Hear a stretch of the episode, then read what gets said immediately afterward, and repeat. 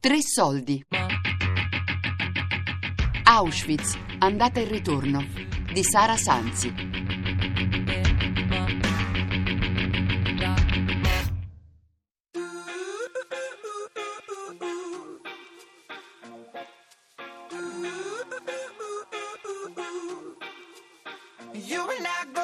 Mi chiamo Sara, ho 30 anni e questa è la musica che ascoltavo in viaggio la mattina del 9 novembre. Non è troppo diversa dalla musica che ascoltavano con le cuffie i 145 ragazzi con me su un aereo dell'aeronautica militare. Insieme stavamo andando in Polonia, ad Auschwitz. Io niente, grazie.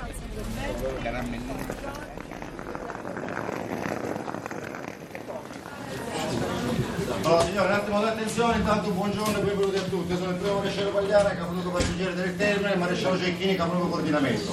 Vi darò alcune informazioni per quanto riguarda norme di procedure di imbarco e sicurezza del volo. Noto dolente per il KC 767, per chi non avesse mai volato, bagaglio in mano consentito a bordo, misure ristrettissime, 30-35 per 10 cm di altezza. Parliamo di un laptop piuttosto che di un notebook. Ok, i bagagli personali, ogni il siccollo non dovrà superare 16 kg e dovrà essere già etichettato.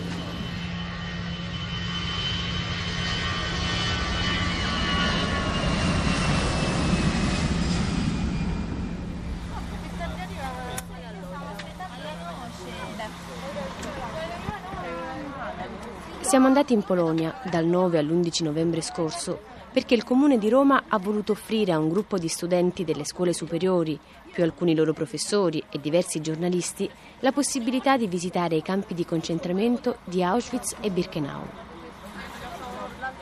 Siamo partiti molto presto, all'alba, e guardando quei ragazzi, sui loro volti la spensieratezza di chi va in gita scolastica, in mano spesso una sigaretta, mi sono chiesta, è vero come dicono tutti che il viaggio della memoria ti cambia?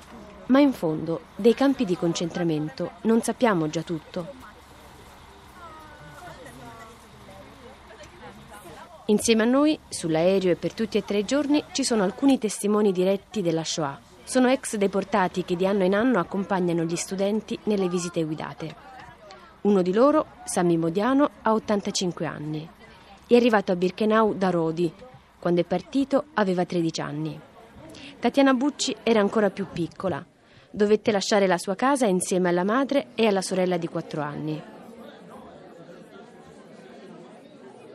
Avrei dovuto incominciare la prima elementare, non l'ho incominciata, però ho potuto frequentare la scuola materna. Seduti sull'aereo hanno entrambi l'aspetto di due persone distinte. Sami, che insieme alla moglie Selma ogni tanto fissa un punto. Chissà se pensa, mi chiedo, a quando quel viaggio l'ha fatto per la prima volta. Era il 18 luglio del 1944 quando Sami è stato deportato.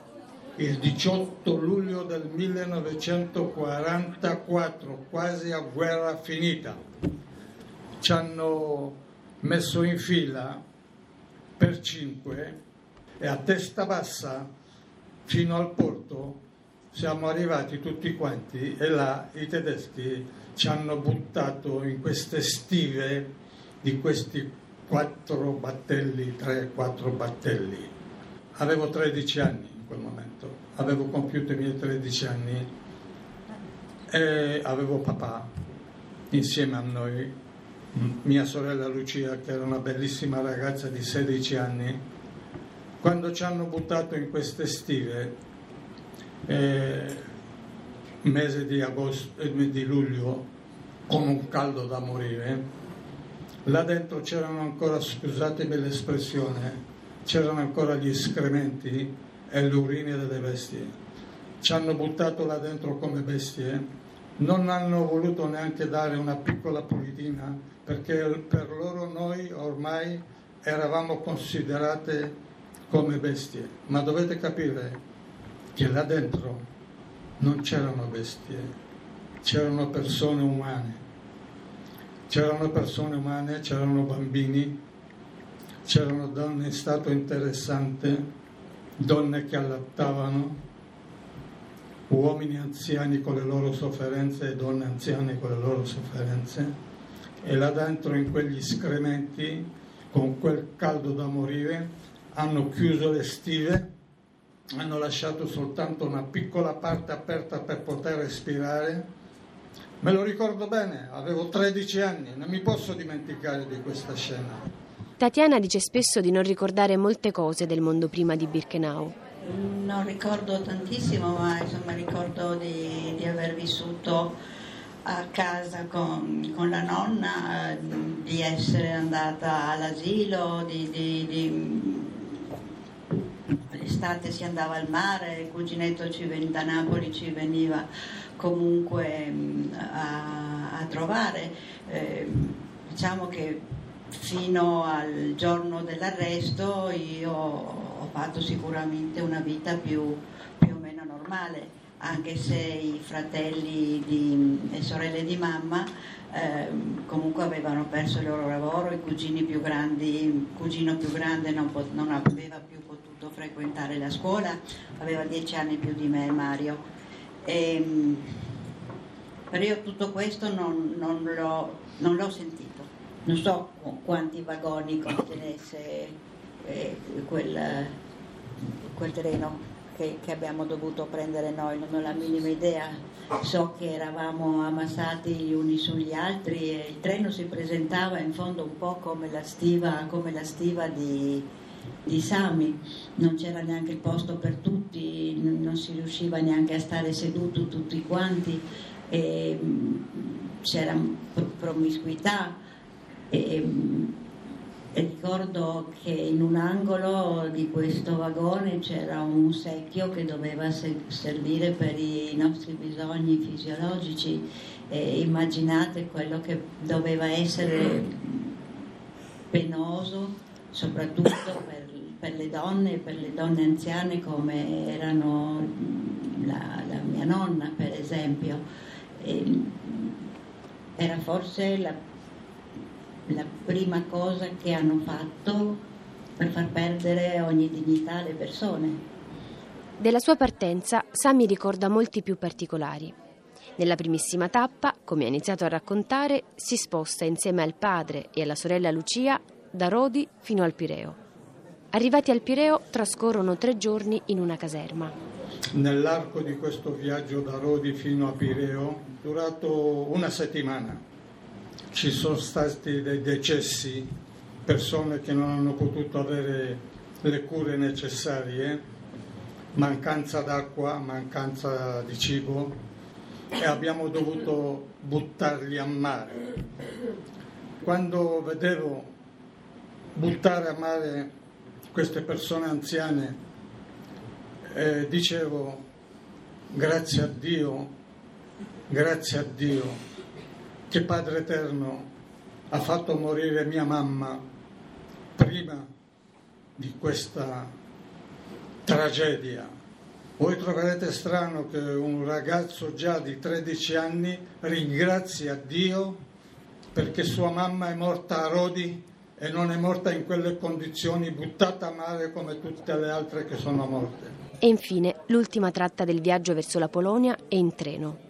Il viaggio di Sami a questo punto non è troppo diverso da quello di Tatiana. Il dolore che abbiamo subito, il caldo, i bambini che piangono, che chiedono acqua e che non puoi dare acqua perché non c'è acqua. Come fai a capire ai ragazzi? Piangono, loro si esprimono col pianto.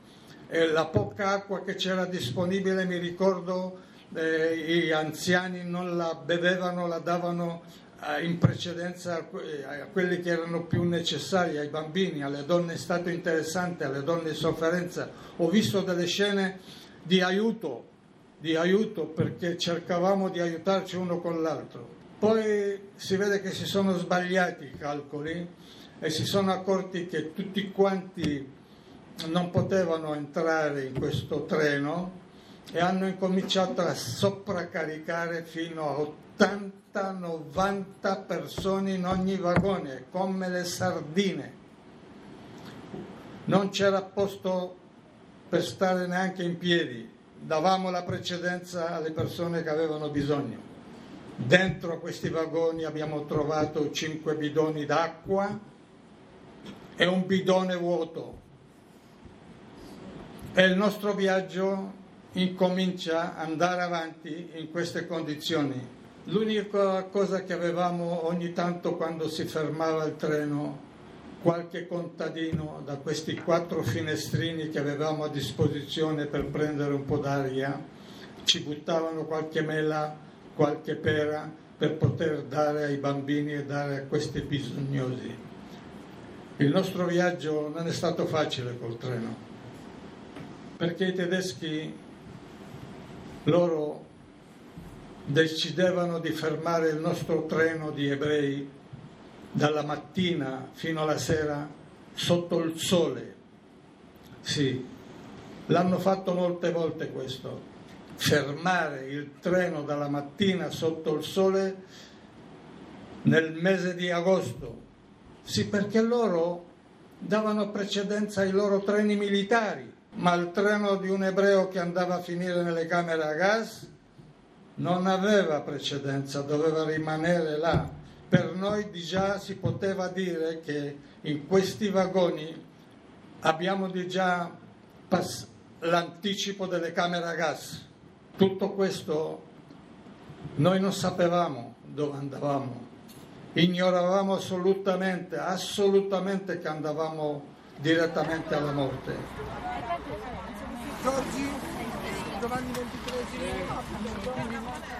Il nostro naturalmente è un viaggio molto diverso.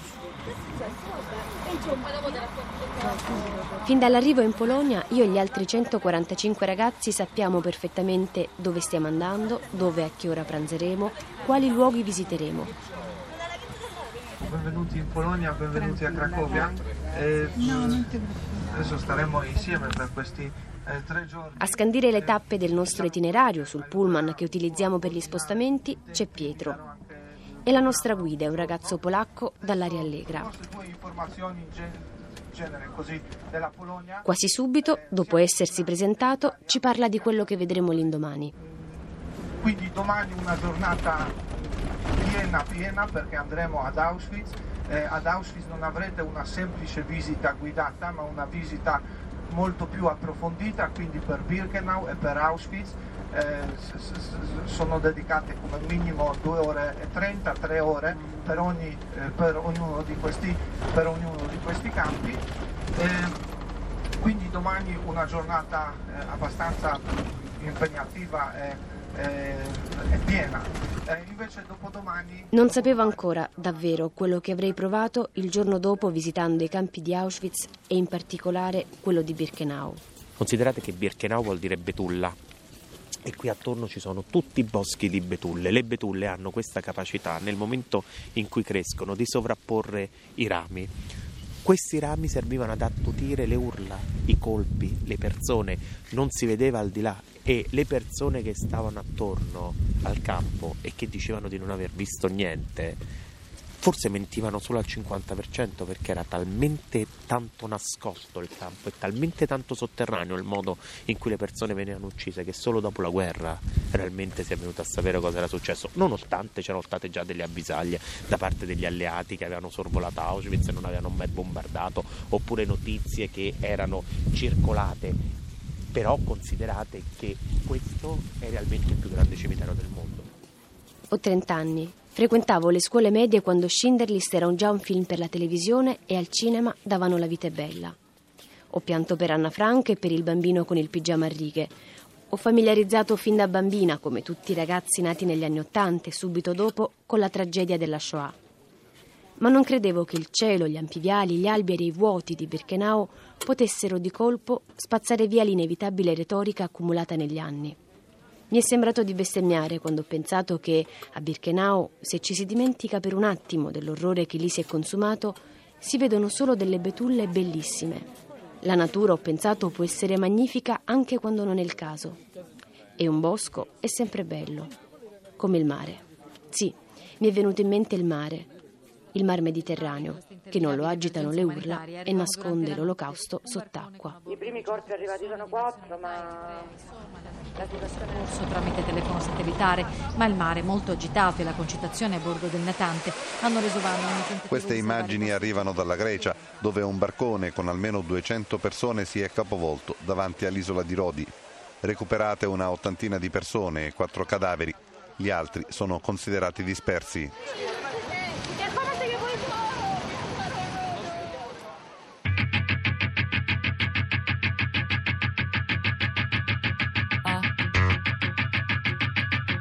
Auschwitz, andata e ritorno. Di Sara Sanzi. Tre Soldi è un programma a cura di Fabiana Carobolante, Daria Corrias, Ornella Bellucci, Lorenzo Pavolini ed Elisabetta Parisi. Podcast su tresoldi.rai.it.